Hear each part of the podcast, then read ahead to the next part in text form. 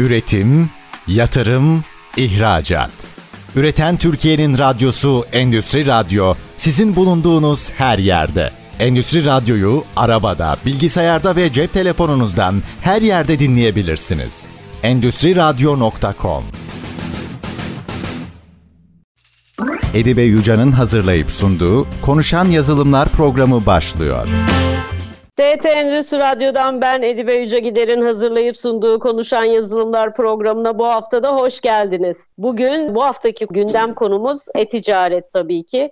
Çünkü Ticaret Bakanlığı'nın e-ticaretle ilgili bir takım açıklamaları, bir takım istatistik verileri oldu. Bunun üzerine biz de ne yapalım dedik. Bu sektörde uzun yıllardır hizmet veren Proje Soft Genel Müdürü ve CEO'sunu Sayın Yüksel Eminoğlu'nu davet edelim ve e-ticaretle ilgili merak ettiğiniz, sizin de araştırmak ve bu konu üzerine nerelerde yoğunlaşmam daha doğru diye düşündüğünüz bir alan varsa bu programı kaçırmayın diyorum. Ve konuğumu çok bekletmeden hemen takdim etmek istiyorum. Projesoft Bilişim e, Anonim Şirketi'nin CEO'su Sayın Yüksel Eminoğlu aramızda. Yüksel Bey hoş geldiniz. Nasılsınız? Umarım çok iyisinizdir. Hoş bulduk Edip Hanım. Teşekkür ederim. İyiyim. Sağ olun. Sizler nasılsınız? Çok teşekkürler. Bizler de çok iyiyiz. Tabii ki e, ben sizi e, yakından takip ediyorum ve tanıyorum. Sizi ve ekibinizi çok kıymetli işler yapıyorsunuz. Çok kaliteli hizmetler veriyorsunuz. Kurduğunuz işletmelerle, bağlantı kurduğunuz işletmelerle ilgili. Şöyle bir durum var. Siz biraz kendi hikayenizi sizin cümlelerinizle dinleyelim istiyorum. Dinleyicilerimiz biraz olsun sizi yakından tanısın bu ilk bölümde. Sözü hemen size veriyorum. Buradan başlayalım. E-ticarete adımınız nasıl başladı? Proje Soft'un kuruluş hikayesi nasıldı? Biraz bunlarla başlayalım isterseniz. Buyurun söz sizde. Tabii ki teşekkür ederim Edip Hanım sağ olun. 2006 yılında kurduk Proje Soft'u. İşimiz içinden para geçen yazılımları geliştirmek. İlk olarak e-ticaretle başladık. Çünkü o yıllarda e-ticaret daha çok yeniydi. Arka tarafta firmalar bir e-ticaret yazılımı olsun ama işte biz özellikle bu iş için çok uğraşmayalım. Muhasebecileri veya bilgi işlemcileri e-ticaret yazılımı üzerine çalıştırıyorlardı. Programın başına da söylediğiniz rakamları bize. Söylediğiniz rakamlara baktığımızda %19.6'sı şu anda ticaretten geçiyor. Neredeyse cironun 5'te birinin ticaretten geçtiği bir ortamdayız. Bu kadar yoğun şekilde ticaret devam ederken tabii ki ihtiyaçlar hızlı bir şekilde artıyor ki baktığımız zaman 2021 rakamları var net bir şekilde elimizde. 2021'in tamamında 234 milyar lira e-ticaret üzerinden B2C üzerinden para geçmiş. 484 bin tane firma 484 bin küsür tane firma e-ticaret üzerinden satış yapıyor haklı olarak. E, dolayısıyla da e-ticaret burada hızlı bir şekilde büyüyor. E, baktığınız zaman bu rakamlara bir önceki seneki neredeyse %80 fazlası e, firmaların da bu tarafa gittiğini görebiliyoruz. Neden bu tarafa gidiyorlar? Arka tarafta tahmin edeceğiniz gibi pandemiyle beraber değişen alışkanlıklar vardı. Pandemiyle beraber değişen alışkanlıklara istinaden insanlar özellikle tüketimleri, özellikle alışverişlerini internetten yapmaya başladılar. E-ticaret firmaları hızlı bir şekilde değer kazandık. İşte biliyorsunuz dünyanın lider e-ticaret firması Amazon firması. Yanlış hatırlamıyorsam Amerikan değerini hızlı bir şekilde arttırdı. 3 kata yakın bir artışla beraber 1.872 trilyon dolar gibi bir değere çıktı. 1.872 trilyon gibi bir değer oluşturan Amazon'a baktığımız zaman 16 tane ülkede yanlış hatırlamıyorsam satış yapıyor. E tabii ki Türkiye'de de durum benzer. Tüm Türkiye'deki cironun 5'te biri internetten geçiyor ki bu rakamın en yüksek olduğu yer İngiltere. En yüksek olduğu yer İngiltere'de ise neredeyse ülkedeki cironun %40'ı ticaret üzerinden geçen bir ticaretle gerçekleştiriyoruz. Bu kadar hızlı e-ticaretin büyüdüğü ortamda ise bizim şunu sorguluyor olmamız gerekiyor. Evet bir pazar var ortada, büyük bir pazar var ortada. Peki arkada bizim başarı için ne yapmamız gerekiyor? Çünkü pazar büyükse arka tarafta talep vardır. Ama büyük bir pazarda haklı olarak birçok oyuncu vardır ve birçok oyuncunun girdiği yerde bu sefer rekabet ortaya çıkıyor. İşte Prosoft tam olarak burada kendisini konumluyor. Yani 484 bin tane satış yapan firma var ve haklı olarak siz de söyleyebilirsiniz bunu. Hepimizin de gördüğü bir gerçek. Bu firmaların hepsi para kazanmıyor. Fakat para kazanmak için belli algoritmalarla çalışmak gerekiyor. Belli şekilde sistemleri optimize etmek gerekiyor ve herkesin ulaştığı müşteriler aynı olduğu için bu müşteriler için en etkili şekilde satışları yapmak gerekiyor. Biz arka tarafta kendimizi tam olarak olarak burada konumluyoruz. Herhalde sohbetin ilerisinde bunları konuşacağız diye düşünüyorum Edibe Hanım. Evet evet Yüksel Bey. Şimdi bizim programımızı konuşan yazılımlar programı. Proje Soft burada hangi yazılımları konuşturuyor? Yani e-ticaret tarafında siz tam olarak ne hizmeti veriyorsunuz? Hangi entegrasyonları yapıyoruz?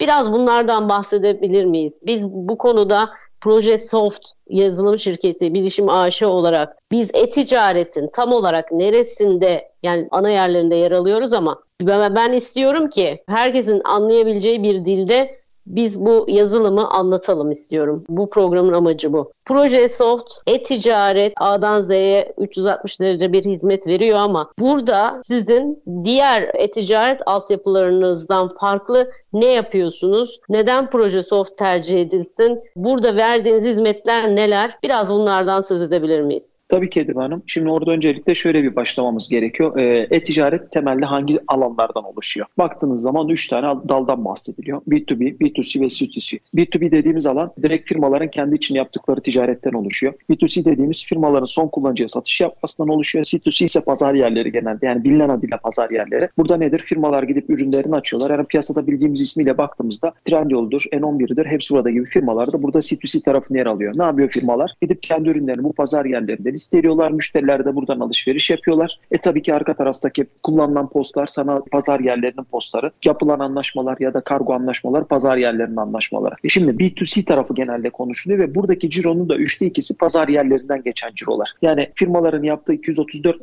milyar liradan bahsetmiştik ya biraz önce. O bahsettiğimiz 234 milyar liranın neredeyse üçte ikisi bu bahsettiğimiz pazar yerlerine geçiyor. Çünkü bunların reklam güçleri çok fazla, ellerinde çok fazla müşteri datası var. Ellerinde 10 milyonlarca ürün var ve dolayısıyla dolayısıyla tüketicileri cezbetmeleri kadar doğal bir şey yok. E ne oluyor bu taraftan? Firmalar ilk başta işi bilmedikleri için ya da arka tarafta yetişmiş insan kaynakları olmadıkları için ilk başvurdukları noktalar pazar yerleri. Sanal pos anlaşmaları yapmalarına gerek yok. Pazar yerleri onlar adına bir sanal pos anlaşması yapmış oluyor. Kargo anlaşmaları yapmalarına gerek yok. Pazar yerleri onlar adına kargo anlaşması yapmış oluyor. Ondan sonra dönelim öteki tarafa. Reklam için çok fazla ne harcamalarına gerek yok. Pazar yerleri zaten burada reklamları yapıyor. Pazar yerleri yaptıkları reklamlara istinaden buradaki satışları gerçekleştiriyorlar. E ne oluyor bu sefer firmalar? Firmalar ilk aşamada şunu düşünmeye başlıyorlar. Biz arka tarafta evet satışları yapalım, çok fazla emek harcamayalım. E pazar yerleri onlara bu işleri öğretmiş oluyor. Pazar yerlerinden işi öğrenen firmalar bu sefer ikinci tarafa geçmeye başlıyorlar. Evet diyorlar pazar yerlerinin işler güzel ama rekabet çok çekin. Çünkü firmaların %70'inden fazlası ki yanlış hatırlamıyorsam 484 bin firmanın 472 bin tane firması pazar yerlerinde satış yapıyordu. E bu kadar yoğun rekabetin olduğu bir pazar yerlerinde pazar yeri de size şu fırsatı getiriyor sadece. Aynı ürünü satan firmalar alt alta koyuyor ki en düşük fiyatlı olanı tüketici bulsun ve buradan ürünü satın alsa. E fiyatı, rekabeti tamamen fiyata indirdiğiniz zaman da bu sefer en düşük fiyatı veren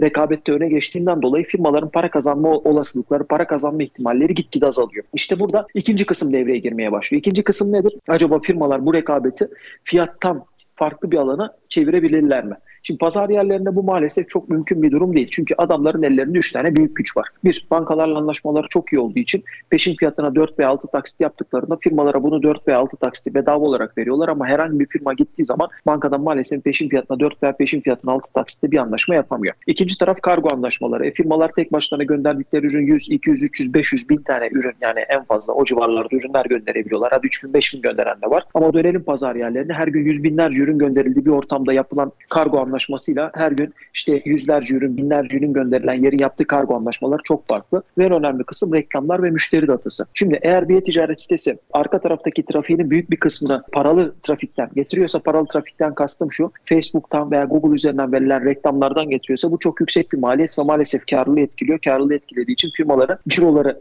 artmış olsa bile arka tarafta karlılıkları çok düşük oluyor. Pazar yerlerinde çok fazla müşteri var. E bu müşterilerin davranışları da ellerinde analizli durumda. Yani hangi müşteri neyi satın alıyor, hangi segmente satın alıyor, ilgilendiği ürünler ne, tekrarlı siparişler ne. Dolayısıyla pazar yerlerine baktığımız zaman bununla ilgili bir analiz vardı yanlış hatırlamıyorsam. Ortalama trafiklerin %1,5 ile 2 arasındaki kısmını sadece paralı trafikten getiriyorlar. Geri kalan trafikleri tamamen organik olarak veya kendi oluşturdukları trafikler var. E burada da çok büyük bir gap var ve firmaların tamamen bunları aşması gerekiyor. Şimdi dönelim biz bu tarafta ne yapıyoruz? İşin asıl gözükmeyen tarafına geçiyoruz. İşin asıl gözükmeyen tarafı şu. Evet B2C tarafında cirolar 234 milyar lira ama dönelim işin bir de B2B dediğimiz yani bayi, alt bayi ve franchise satışlarına. Aslında buradaki ciro normal B2C cirosunun 5 katı bir cirodan bahsediliyor. 5 katı bir ciro firmaların kendi içine yaptıkları ticaretten itibaren geliyor. Neden burada ortada böyle bir ciro var? Çünkü arka tarafta firmaların şöyle bir gerçeği var. Artık firmalar kendi içindeki ticaretleri de dijitale veya online'a taşımak zorundalar rekabetten dolayı. Türkiye düşünün. Önceden sadece oldukları lokasyonda veya satıcı gönderdikleri lokasyonda firmalarında satan firmalar artık tüm Türkiye'ye satış yapmaya başladılar. E tüm Türkiye satış yapmaya başladıktan sonra belli parametrelere dikkat etmeleri gerekiyor. Mesela baktığımızda Salesforce tarafından verilen bir anket vardı. O anketin sonuçlarına bakıyordum ben. Ortalama olarak bir B2B tarafına ya da bayi franchise kendinize bir bayi edinecekseniz ortalama bir bayi edinme süreniz 84 gün olarak geçiyor. Yani 84 gün boyunca bu adamla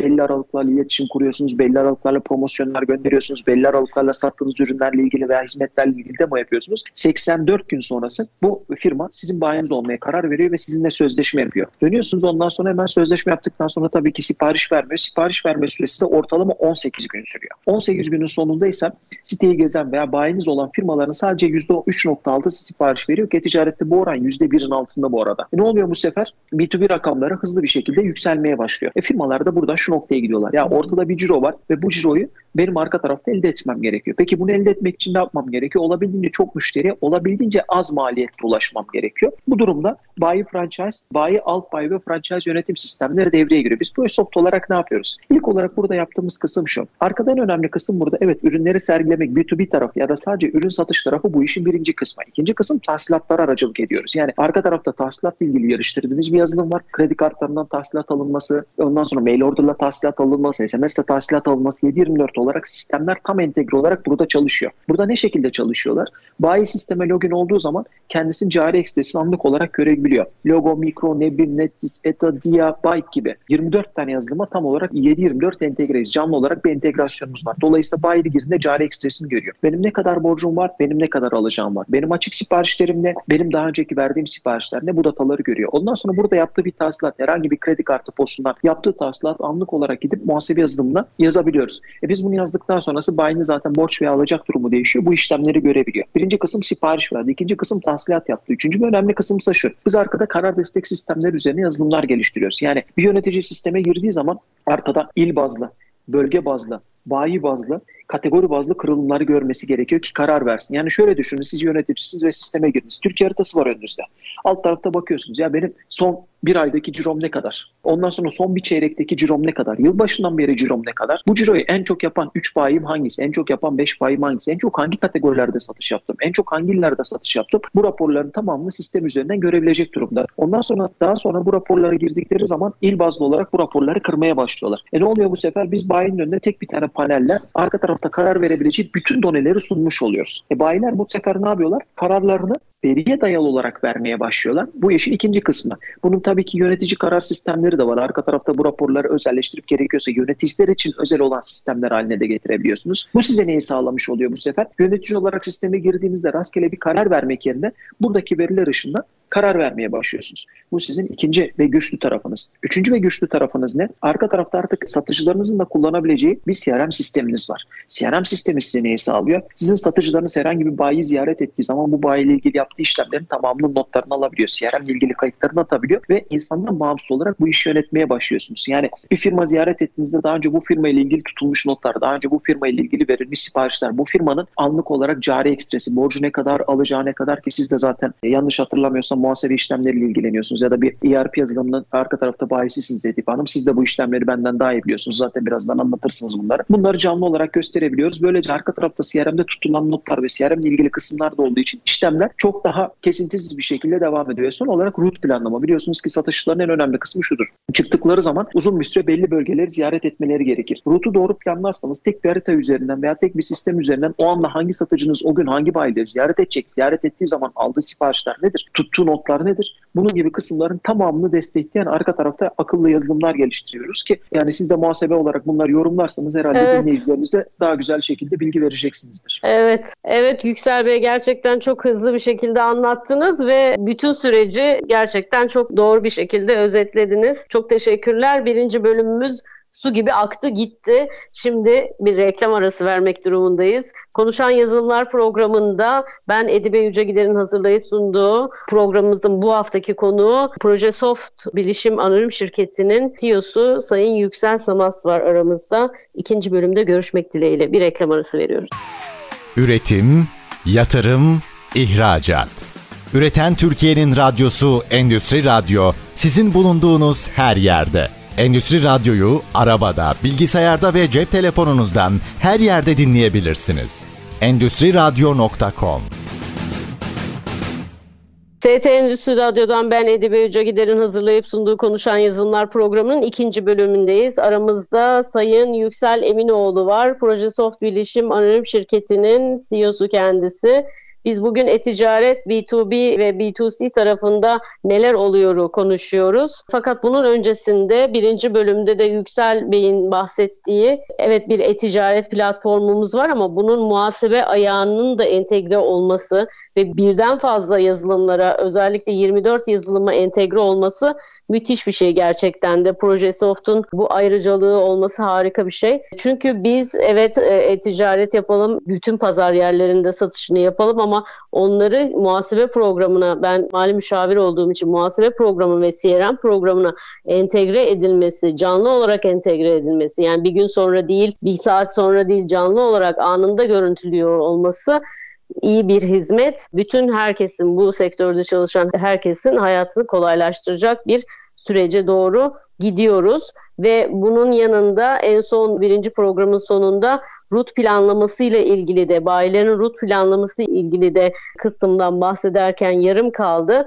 Oradan devam edebiliriz. Yani bu da CRM ile bağlantılı olarak çalışan bir planlama sistemi. Orada da neleri ölçümlüyoruz, hangi raporları görüyoruz?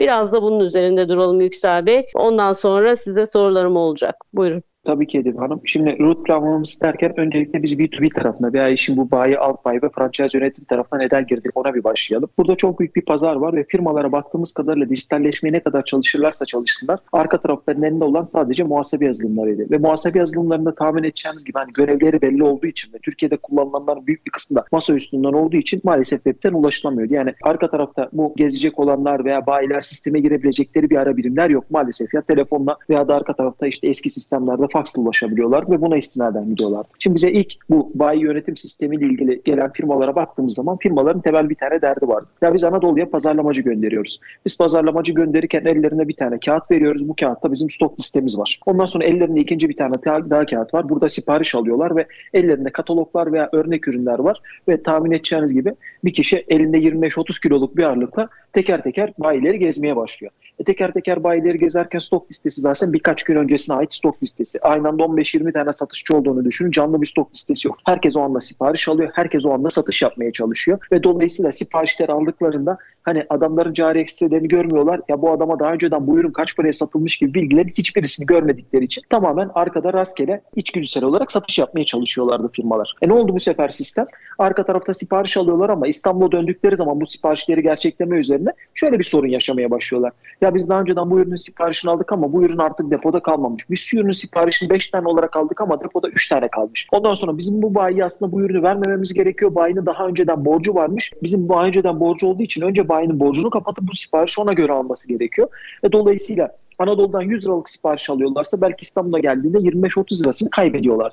Çünkü sistemler canlı değil. E, arka tarafta kullandıkları programlar da masaüstü programları. E, kimse arka tarafta laptopuyla bilmem neyle de bu programlara bağlanamayacağı için merkezinde olmaları gerektiği için arkada ilk sistem çıktı. Ne dedik biz bunu? Ta acaba dedik buradaki operasyonların tamamını online hale geçirebilir miyiz? Yani arka tarafta masaüstü programla kullansa, bulutta çalışan programla kullansa alalım biz bunların tamamını tek bir ara birim halinde online hale geçirelim. Biz alt bayi ve franchise yönetim sistemimiz burada çıktı dediğim bana. Ne yaptık? Gittik sistemler önce stok entegrasyon yaptık. Canlı olarak stokları görmeye başladılar. Cari hareketlerin entegrasyonunu yaptık. Tıkladığımız zaman anlık olarak muhasebe yazılımından cari hareketleri çekiyorlar. Ön tarafta cari hareketleri gösteriyorlar. Ön tarafta cari hareketleri görmeye başlayınca kimin borcu var, kimin alacağı var. Bunlar çözülmeye başladı. Ondan sonra üçüncü aşamaya geçtik. Üçüncü aşamada nedir? Arka tarafta firmaların derdi şuydu. Ya ben daha önceden bu ürünü şu kadar liraya aldım. Ben daha önceden bu ürünü bu kadar liraya aldım. E, dolayısıyla içeride şey görmedikleri için, e, bu ürünün daha önceden satıldıkları fiyatı görmediği için müşteriye tamah etmek zorunda kalıyorlardı. E bu sefer müşterinin arka tarafta daha önceden ürün aldığı fiyatları ve daha önceden o ürüne ödenmiş bedelleri de görmeye başladılar. E bu sefer ne oldu? Ya bu ürünü sen daha önceden bu kadar adet almışsın, şu kadar liraya almışsın. Ondan önce şu kadar adet almışsın, bu kadar liraya almışsın ki bu dataların tamamını görmeye başladılar. Bu da yetmemeye başladı. Bu sefer biliyorsunuz çoğunlukla çalıştığımız firmalar, üretim firmaları sipariş verildiği zaman aynı anda o siparişin tamamını karşılayamıyorlar. Arkada bir üretim prosesi gerçekleştirmeleri gerekiyor. Siparişin içinde 100 tane, 150 tane, 200 tane ürün var. Yani sayının da çok bir önemi yok ama bunun 20 tanesini bu hafta gönderiyor, 10 tanesini sonraki hafta gönderiyor, 30 tanesini sonraki hafta gönderiyor ya da birden fazla depodan var, farklı depolardan teslimat yapmaları gerekiyor. Bunun gibi operasyondan tamamını tek bir yere toplamış olduk. Bunun gibi operasyondan tamamını tek bir yere topladıktan sonra sistem bu sefer nereye dönmeye başladı? Ya biz bu tahsilatları online yapabilir miyiz? Şimdi online tahsilat kısmına geldiğiniz zaman online tahsilatta önemli olan sadece parayı çekmek değil. Bu parayı anlık olarak sisteme yansıtmamız gerekiyor ki adamların cari bakiyesine gözüksün. Cari bakiyesine gözüktükten sonrası bu adamlar arka tarafta risk limitlerine göre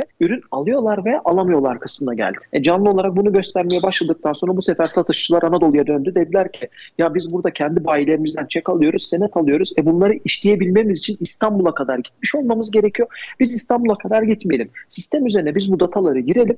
Bu datalar onaylandıktan sonra muhasebe yazılımı otomatik olarak yazılsın. Muhasebe yazılımı otomatik olarak yazıldıktan sonrasında cari ekstreyi veya cari limitleri buna göre belirlesin. Ne oldu sistem bu sefer? Çek ve senetler de sisteme dahil oldu. E çek senetlerin dahil olduğu satışçıların satın aldığı bir sistemde bu sefer satışçıları takip etmemiz gerekiyordu. Root planlama burada devreye girmeye başladı. Yani bir satışçı Anadolu'yu gezeceği zaman gezeceği bayiler belli. Düzenli olarak hangi bayiyi gezeceğini bu bayinin bilgilerini günlük olarak sisteme giriyorlar. Yani Anadolu'ya çıkmadan önce bu bilgileri giriyorlar. Anadolu dediğime bakmayın. Yani firmanın merkezi İstanbul'da olduğu için genelde burada çalıştığımız firmaların tamamı Anadolu'ya satışçı gönderiyoruz diye gidiyor Edip Hanım. Bu sefer sisteme giriyorlar. Sisteme girdikten sonra sistemin içinde dahili bir tane de CRM var. Dahili CRM'den kastım şu bir bayiye gitmeden önce o bayiyle ilgili daha önce tutulmuş notları, o bayinin daha önceki cari ekstresi, daha önceden satın aldığı ürünler, daha önce ziyaret etmiş kişilerle ilgili tutulmuş notlara kadar her şeyi görüyorlar. E bunların tamamını tek bir panelde görünce bayiye gitmeden önce sadece bu bilgilere bakıyorlar. Bu baktıkları bilgileri istinaden içeriye girdiklerine bu bayinin en çok satın aldığı ürünü, son satın aldığı ürünleri, ortalama kaç paradan ürünü satın aldığını, her seferinde kaç adet sipariş verdiğine kadar birçok bilgi sistemine görüp buna göre karar vererek satış yapmaya başlıyorlar. Şimdi burada en önemli kısımlardan bir tanesine tüm bilgiyi değerli toplu olarak tek bir yerde görüyorlar ve ondan görüyorlar. Şimdi İkinci bir önemli bir kısım daha var. Hani siz muhasebe tarafını çok iyi bildiğiniz için söylüyorum. Biliyorsunuz bu tarafta satışları arttırabilmenin yollarından bir tanesi şudur. Müşteri özel fiyat tanımlamanız gerekiyor. Müşteri özel kampanya tanımlamanız gerekiyor. Müşteri özel iskontolar tanımlamanız gerekiyor. Sistemde bunu artık canlı olarak yapabiliyorsunuz. Yani ne oldu? Arka tarafta bayiniz veya alt bayiniz için özellikle gidip iskontoları tanımladınız. indirimleri tanımladınız. Sen şu kategoride şu kadar indirim alıyorsun. Bu kategoride bu kadar indirim alıyorsun. Bu markada şu kadar indirim var. Bu markada birinci indirimin şu kadar, ikinci indirimin şu kadar, üçüncü indirimin şu kadar. Bunların tamamını tek bir sistemle yönetir hale geldiler. Fakat yetti mi? Bu da yetmedi. Arka tarafta bir de biliyorsunuz ki bu iskontoları bir şarta bağlamanız gerekiyor. Ve bizde ne oluyor bu sefer? Arka tarafta bir hedef sistemi tanımlıyorsunuz. Yani bu bayiye diyorsunuz ki hani senelik anlaşmalar diyoruz ya özellikle sene sonunda yapılan anlaşmalar ya da bağlantı deniyor daha çok. Arka tarafta evet bağlantı ve dönemsel bağlantılar yapılıyor daha çok özellikle inşaat sektöründe. Yüklü bağlantılar, bir yıllık bağlantılar yapılıyor. Bunların yönetimi de zor oluyor biraz. İnşaat sektöründe biraz kara düzen gittiği için o şeylere danışmanlık yaptığım dönemlerde ben de görüyordum. Buraları nasıl dijitale çeviriyorsunuz peki bu dönemsel bağlantıları? Bunların tamamı için bir ara birim mevcut. Ondan sonra müşteri müşteri bu bağlantıları sağlayabiliyorsunuz. Yani senin şu kategoriden bu kadar alman lazım, bu kategoriden bu kadar. Bu arada Edip Hanım sadece inşaat sektörü değil. Yani yedek parçada müşterilerimiz var. Ondan sonra hırdavat sektöründe müşterilerimiz var. Bunun gibi onlar tekstil sektöründe müşterilerimiz var. Tamamıyla bu bağlantı kısımlarını kullanıyorlar. Böylece ne oluyor sistem? Arka tarafta tanımladığınız senin şu kategoride şu kadar ciro yapman lazım. Bu markadan şu kadar ürün satman lazım. Bu çeyrekteki cironun bu kadar. Ondan sonra bu yarı yıldaki cironun bu kadar olması lazım. Bunlar kategori kategori ürün ürün marka marka marka her şeyi yapabildiğiniz için bunları bir defada tanımlıyorsunuz. Tanımladıktan sonrası bayi her sisteme girdiğinde hedefin neresinde? Bu hedefi yapmak için ne kadar zamanı olduğunu ve hangi ürünlerden, hangi kategorilerde ne satması gerektiği gibi bilgilerin tamamını tek bir ekranda görmeye başlıyor. E siz de arka tarafta biraz önce bahsetmiştim ya e, karar destek sistemleri. Karar destek sistemleri veya executive reports dediğimiz yani yönetici raporlarına baktığınız zaman hangi bayiniz hedefinin yüzde kaçında? Hangi bayiniz hedefi yakalayacak gibi hangileri yakalayamayacak gibi bilgiler geliyor ve bu sefer ne oluyor sistem nereye gidiyor? Satışçıları hedefi yakalayamayacak adamlara göndermeye başlıyor bizim müşterilerimiz. Ya diyor şu firmalar diyor sene sonu geldi %80-90'lar yakaladı ama şu firma daha %15, %20'lerde. Gidin bunları ziyaret edin. Arka tarafta gerekli motivasyonları sağlayın da onlar da hedeflerini yükselsinler. Ya da onların dönem içindeki hedefleriyle ilgili belli değişimler, belli promosyonlar da verilerek o hedefleri yakalaması sağlanıyor. E ne oldu bu sefer? Hem hedefleri hem iskontoları tek bir ekranda görmeye başladıktan sonra siz ister istemez arka tarafta yapacağınız küçük düzeltmelerle bu satışları artırıyorsunuz Edibe Hanım. Arkada bir sistem olarak bunları sağlayabiliyoruz kendilerine. Yani bir e-ticaret altyapısından ziyade bir bayi yönetim, alt bayi yönetim sistemine dönüşmüş, evrilmiş bir sistemden bahsediyorsunuz aslında. Özellikle onların karar destek sistemi yani bir e, yönetici konsoluyla bu verilerin yorumlanması ve oraya destek sağlanması da oraya müdahale ediliyor olması çok güzel. Fakat şunu ben görüyorum yani danışmanlık yaptığımızda biz evet yazılımı ve dijital dönüşümü anlatıyoruz. Sizin gibi yazılımları anlatıyoruz. Bu süreçte şöyle talepler oluyor genelde. Bizim işte yılbaşında başlamadık diyelim ki Haziran'da başladık. Diyor ki bana firma Ocak ayından itibaren bütün verileri içeriye alma imkanım var mı? bütün bayilerin satışlarını içeriye alma imkanımız var mı? Ya da bir komple bir datasını e, verecek ve stoklarını verecek. Belki stokları ve carileri bir Excel'le içeri alabiliyoruz ama o hareketleri alamıyoruz. Bununla ilgili çözümleriniz var mı? Böyle talepler size de geliyor mu? Tabii ki bununla ilgili çözümlerimiz var. Bu zaten standart olarak sahada karşımıza çıkan datalar. Standart olarak sahada karşımıza çıkan datalar olduğu için burada arka tarafta bu dataların import edilmesi, bunların export edilmesi, düzenlenip tekrar Excel'e atılması gibi konular var. Ya buradaki temel sorun zaten şu Edip Hanım. Şimdi eski teknolojilere baktığınızda eski teknolojiler burada SQL gibi veri tabanlarını kullanıyorlardı ki siz de biliyorsunuz zaten. Fakat yeni sistemlere baktığınızda bu tarz hedefler belirli hedefler olmadığı için belirli hedeflerden kastım şu. Yani bir müşteri gelir sadece ciro hedefi verirsiniz. Bir müşteri gelir hem hem ciro hem adet hedefi verirsiniz. Başka bir müşteri gelir bir kategoride ciro başka bir kategoride adet hedefi verirsiniz ve bunu SQL gibi veri tabanına tutmak maalesef çok zor. Ne yapıyoruz biz burada? Yeni teknolojilerle beraber ortaya çıkan Big Data kavramı var. Big Data kavramıyla beraber burada veri tabanlarının bağımlılıklarından kurtulup arka tarafta sınırsız tanımlamalar yapabiliyorsunuz ki biz de zaten sistemi buna göre geliştirdik. Dolayısıyla arka tarafta verilerin alınması, bu verilerin işlenmesi, bu, bu verilerin gösterilmesi buna göre sağlanıyor. Yani şöyle düşünün basit bir haliyle. Şimdi standart hedef tanımlama sistemlerinin ya da bu bağlantılarda baktığınız zaman işte senin aylık olarak 100 lira, senede de 1200 lira ciro yapman gerekiyor gibi bir hedef veriliyor. Aslında bu çok basit bir hedef. Ama dönün geriye hedefin yarısı adet. Yarısı da ciroysa siz bu müşterinin hedefin neresinde olduğunu nasıl hesaplayacaksınız? Yani temel sorulardan bir tanesi bu. Bunun gibi konuların tamamını çözmüşüz, çözmeye çalışıyoruz ve müşterilerden gelen taleplere istinaden de bunlara cevap vermeye çalışıyoruz. Çünkü şunun farkındayız. Evet firmaların satışlarını arttırması gerekiyor. Peki firmaların satışlarını arttırabilmesi için yani oturduk yere ya bugün de satış arttırmamız gerekiyor mu demek gerekiyor? Yoksa arka tarafta teknolojinin sağladığı faydalardan yararlanıp biraz önce de anlattığınız gibi decision support system ya da karar destek sistemleriyle beraber doğru doneleri önlerine koyup bak senin bunu yapman gerekiyor deyip doğru şekilde verileri sunup arkada buna göre mi ilerlemek gerekiyor? Yani siz de zaten yıllardır danışmanlık yapıyorsunuz. Eminim siz de buna çok rahat bir cevap verebilirsiniz. Evet kesinlikle bu datayı okumak ve buna ona göre kararlar vermek, ona göre o bayiye bir ürünü yönlendirmek ya da oraya bir ekip yollayıp neden buradaki hedefler tutmuyoru araştırmak çok daha kolay oluyor. Çok teşekkürler bu konudaki çözümünüz. Umarım tüm bayilerin ilgisini çeker ve biz bütün bayilere bu çözümü sizinle bir araya getirebilme şansı yakalarız. Özellikle ben inşaat sektöründe görüyorum bunu yönetemiyorlar. Yani bu belki birçok yazılım altyapısı olan bayilerde bu yönetilebilir.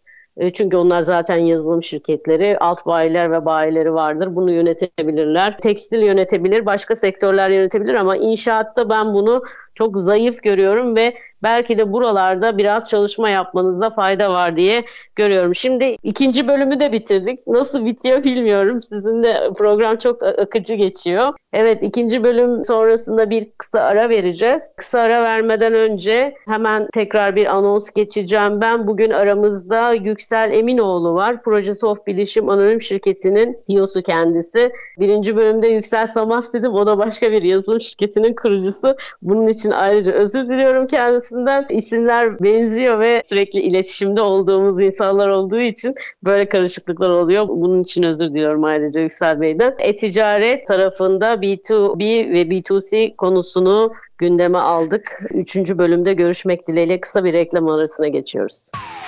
Üretim, yatırım, ihracat.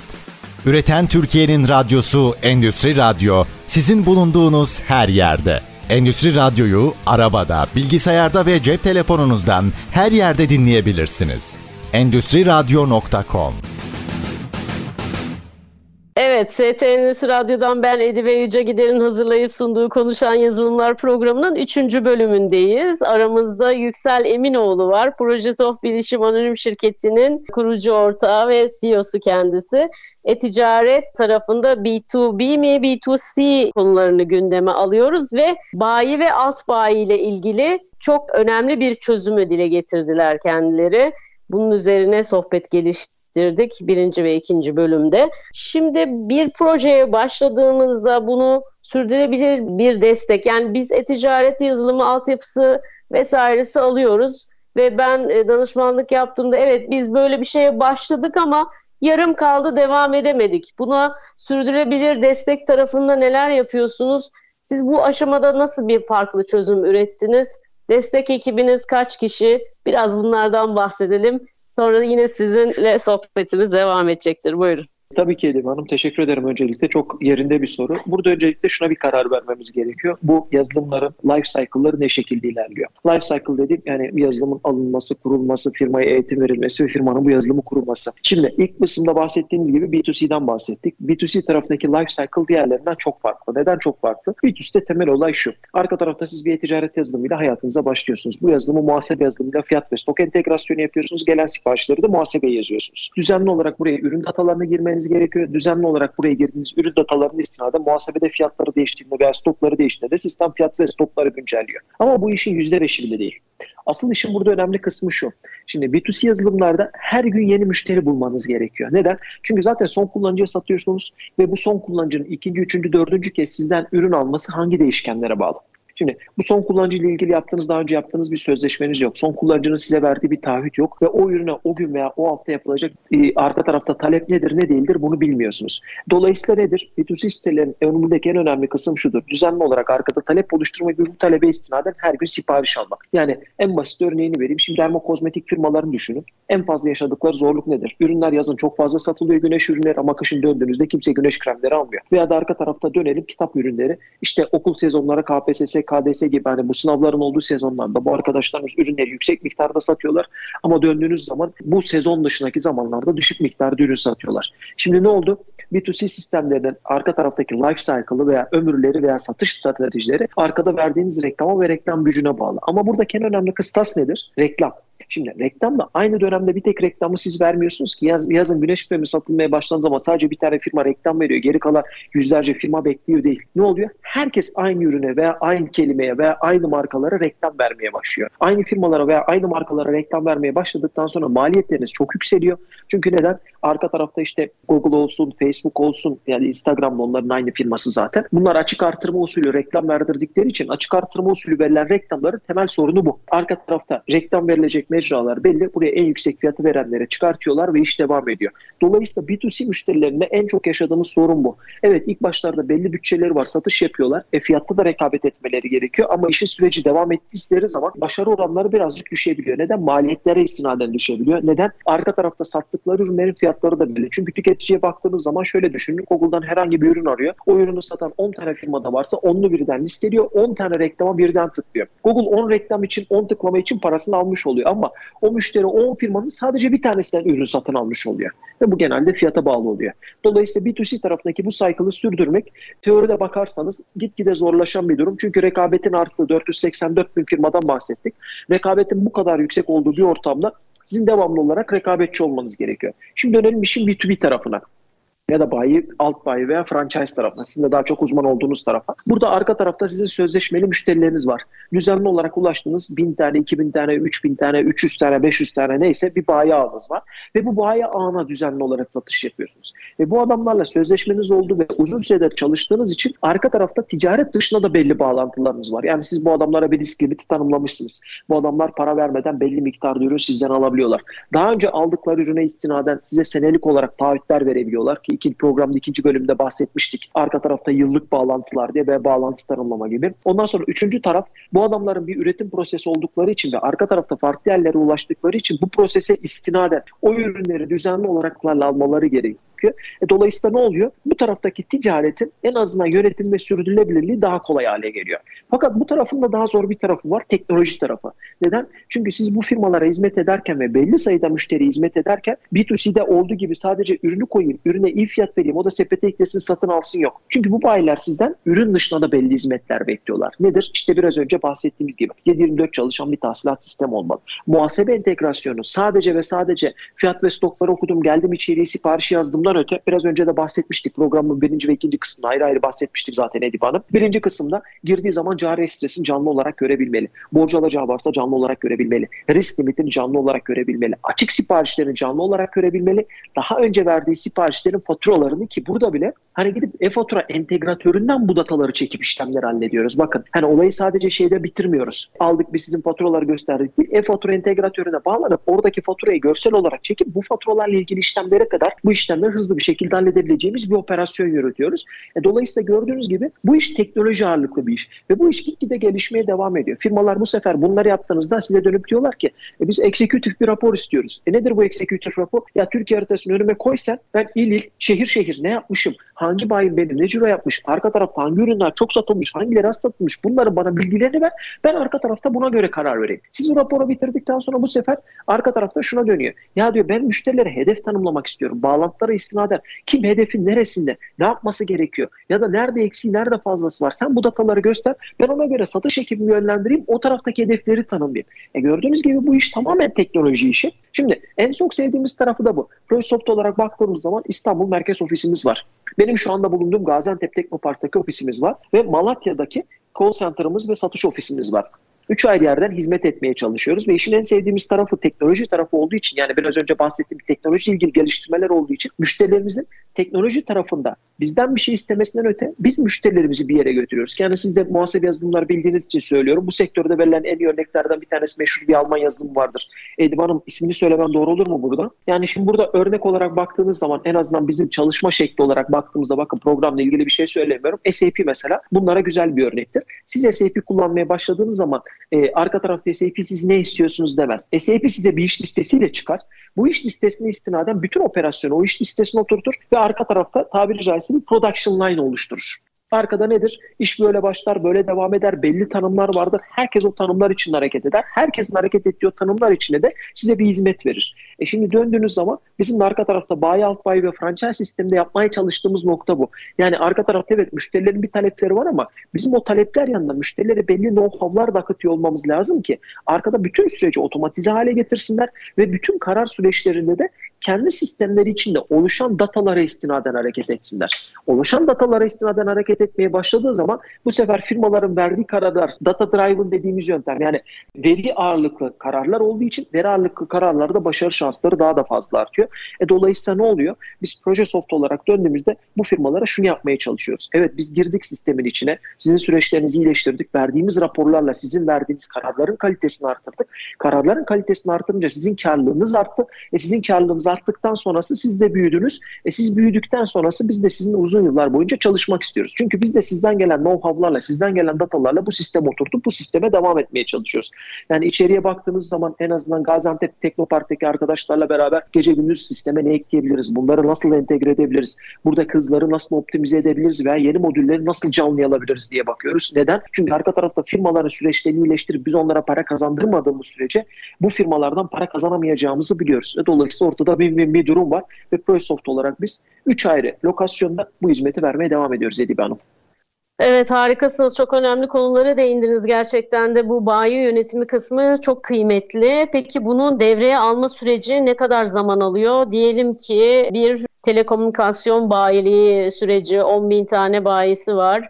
Bunun devreye alma süreci sizde nasıl oluyor? Proje yönetim tarafında nasıl ilerliyorsunuz? Nasıl bir yol haritası çizdiniz? Örnek üzerinden verirsek. Tabii ki Edip Hanım. Şimdi orada durum şu. Arka tarafta zaten bir proje yöneticisi arkadaşlarımız var. Bizim iş akışımızla ilgili olarak bütün dokümanlarımız hazır. Bunları zaten sistemlerin panellerinden takip edebiliyorsunuz. Yani arka tarafta SAP'in yaptığı gibi bütün iş adımları belirlenmiş durumda. Bu iş adımlarında müşteriden ne bekliyoruz? Bizim ne yapmamız gerekiyor? Hangi adımlar birbirini takip ediyor? Hangi adımlar paralel gidiyor gibi konuların tamamı sistemde. Arkada önce muhasebe yazılımı tarafından başlıyoruz. Muhasebe yazılımı tarafında gerekli entegrasyonlar bitirdikten sonrası işte arkada sistem carileri de otomatik çekiyor. Ürün datalarını da otomatik çekiyor. Bunları belli işaretlemelerle yapıyoruz ki bu tarafta yani bütün carileri çekmemize gerek yok. Sadece şu grup carileri çek. Bütün ürünleri çekmenize gerek yok. Şu ürünleri çekin. Ondan sonra sistem dönüyor ikinci tarafa. Arka tarafta cari ekstreleri çekip bu müşterilere cari ekstreleri ikinci kısımda da müşteri özel fiyatları tanımlanmışsa bu fiyat tanımlamalarını hallediyoruz.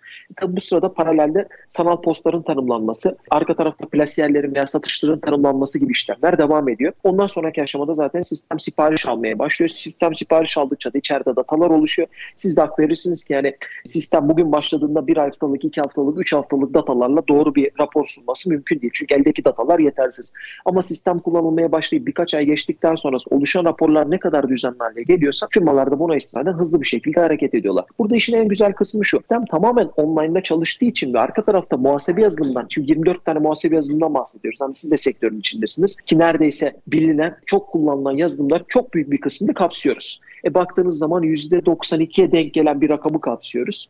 Hani yerel birçok yazılım vardır entegre olmadığımız. Onlara da zaten servisler veriyoruz. Hızlı bir şekilde müşteri de bize doğru desteği verebiliyorsa. Çünkü çoğu firmaya gittiğimiz zaman müşterilerde yaşadığımız iki tane sorun var. Bir, ürün dataları düzenli değil ve bu ürün datalarını sisteme doğru tanıtmamışlar. Yani ürün isimleri benzer, ürünlerin ayırt edici tarafları yok, ürünlerin ayırt edici tek şey ürün kodu.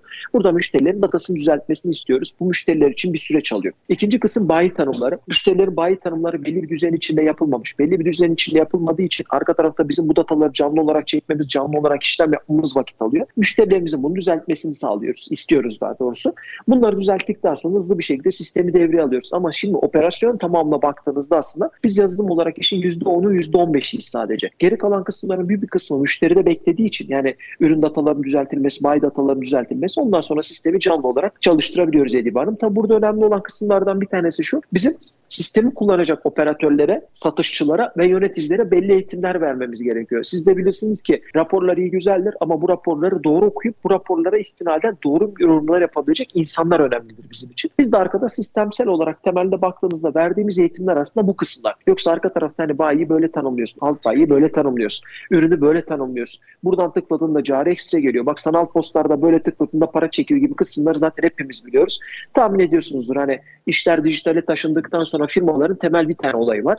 Artık herkes bilgisayar kullanımında iyi durumda. Hani insanlara gidip de ya böyle login oluyorsun, bu ekrana basıyorsun, bu düğmeye bastığında bu dataları ekliyorsun gibi kısımlar ortadan kalkmış durumda Edip Hanım. Dolayısıyla bizim orada temel yaptığımız şu, bir iş akışımız var. Arka tarafta tanımladığımız şemalar var ve bu şemalar çerçevesinde işleri teker teker arkadaşlar tanımlayıp bu tanımlara istinaden de canlıya alabiliyorlar. Evet gerçekten özellikle müşterinin datasının düzenli olması, bizim verileri doğru bir şekilde iyi bir yazılım yani gerek muhasebe gerek CRM gerekse sizin bahsettiğiniz bu bayi yönetimi kısmına aktarıyor olmamız Burada bizim de hep karşılaştığımız TOK'ların doğru bir şekilde tanımlanmaması, cari kartların düzenli bir şekilde revize edilmemesi ve o süreçlerin içeride firma tarafında bekletiliyor olması en çok zaman alan tarafı bu oluyor benim gözlemlediğim. Sizin tarafta da öyle olmuş Yüksel Bey. Bunu umarım en kısa zamanda çözeriz ve bu tarafta da destek vermek noktasında bir ekip kurma gibi bir fikriniz var mı? Ne dersiniz? Böyle bir şey de yapılabilir mi? Benim hayalim hep çünkü şöyle bir şey oluyor firmanın departmanındaki kişi gerek muhasebe gerek stok yönetimiyle ilgilenen depo sorumlusu bunun sorumluluğunu almak istemiyor. Yani e-dönüşüme başlama sürecini sorumluluğunu üzerlerine almak istemiyorlar ama onlarsız da biz hareket edemiyoruz. Onlarla beraber yürüyeceğiniz bir içeride, firma içerisinde ekip yetiştirmeyi düşündünüz mü? Son birkaç dakikamız kaldı. Kısaca alayım bu kısmını. Edip Hanım aslında en çok gelen taleplerden bir tanesi de bu. Çünkü dediğim gibi firmaların arka tarafta işleyişleri devam ederken yani bizim yaptığımız iş tabiri caizse yürüyen bir insana ameliyat etmemiz gerekiyor. Çünkü sıfırdan kurulan firmalar değil. Bu firmalar zaten yıllardır faaliyetteler. Bu firmalar aktif olarak zaten çalışmaya devam ediyorlar. Ve böyle bir projeyle başladığımız zaman içerideki ekibin ilk sorusu bu. Peki arka tarafta sizinle kim çalışacak? Neden? Çünkü herkes arkada zaten %110, %120 gibi bir performansla çalışıyor. Ve kimsenin sizin yaptığınız işe ayıracağı vakit yok. Evet bu şekilde bir talep var bize ve biz burada işi kolaylaştırabilecek bütün doneleri kendilerine sunuyoruz. Yani gir muhasebeye tek tek bu ürünleri güncelledik. Biz size zaten ürün datalarını Excel olarak veriyoruz. Burada hızlı bir şekilde güncelleyin. Müşteri datalarını Excel olarak veriyoruz. Hızlı bir şekilde güncelleyin. Geri kalan her şeyde olabildiğince zaten mevcut olan, tanımlı olan dataların içinden almaya çalıştığımız için bu sefer sistem hızlı bir şekilde canlıya alınmaya başlıyor Edip Hanım. Ve evet haklısınız. O arka tarafta bu şekilde çalışmak gerekiyor. Bununla ilgili de yaptığımız bir durum var. Arkada çalıştığımız 3 ya da 4 tane şu anda sayısını hatırlamıyorum. Ajansımız var. Bu ajanslarımızın yaptığı olay da şu. Bu müşterileri bu ajanslarla çalışmasını sağlıyoruz. Bu ajanslar onlar adına ürün datalarını düzenliyor. Onlar adına gidip müşteri datalarını düzenliyor. Stok datalarını düzenliyor. Hatta ve hatta son yaptığımız birkaç proje yanlış hatırlamıyorsam depo stok sayımlarını bile yaptıracak firma bulmuştuk müşteriye. Çünkü depodaki stoklarını tutmadıklarını söylüyorlardı. Bunların tamamını çözüp sistemi canlıya almamız gerekiyor ki siz de hak verirsiniz. Hani doğru bir müşteri datası elinizde yoksa, doğru bir cari datası elinizde yoksa, stok ve stoklar veya fiyatlar da doğru değilse biz arka tarafta sistemi ne kadar düzgün yaparsak yapalım bu sistem hiçbir zaman doğru veri üretmeyecektir. Bilmiyorum siz tecrübelerinizi istinaden ne söylersiniz bu konuda? Kesinlikle aynen öyle. Çok haklısınız. Benim de gözlemlediğim insanlar, firmalar bir an önce yani özellikle firma yetkilileri bir an önce sizin sisteminize, e-dönüşüme, sizin bahsettiğiniz yöntemleri ve çözümlere bir an önce geçmek istiyor. Çünkü karar sürecinde o dashboardları görmek, yorumlamak, analiz etmek ve bir sonraki yılın hedefini koyup ona göre strateji belirlemek zorundalar. Big Data'yı yorumlamak bunlardan geçiyor. İyi bir veriyi doğru bir yere tanımlarsak analiz edemeyeceğimiz, raporunu alamayacağımız hiçbir şey yok. Ben de bunu görüyorum. Programımız bitti. Nasıl bitti anlamadım. Gerçekten çok teşekkür ederim Yüksel Bey. Değerli bilgilerinizi paylaştığınız için, bu yoğun temponuzda bana zaman ayırdığınız için çok teşekkür ederim. Son bir veda cümlesiyle kapatabilirim programı. Tabii ki de varım. Veda cümlesi fırsat verdiğiniz için teşekkür ederim. Burada şunu söyleyebiliriz. Ee, arka tarafta arkadaşlar ya da firmalar için başarı bir şans değildir. Ellerinde doğru veriler varsa doğru kararlar verdiklerinde para kazanmamalar işlemle değil. Biz Prosoft olarak bu tarafta tecrübe sahibiyiz. Arka tarafta bizimle iletişime geçerlerse hızlı bir şekilde kendileri için ne yapabiliriz konuşabiliriz. Evet, STNÜS Radyo'dan ben Edibe Yüce Gider'in hazırlayıp sunduğu Konuşan Yazılımlar programının bu haftaki konuğu Projesoft Bilişim Şirketi'nin, e, Bilişim Anonim Şirketi'nin CEO'su Yüksel Eminoğlu'ydu. E-ticarette B2B ve B2C konularını ve bayi alt bayi entegrasyonlarını ve bunların yönetimini konuştuk. Bir sonraki hafta yeni bir yazılım şirketiyle görüşmek dileğiyle. Hoşçakalın.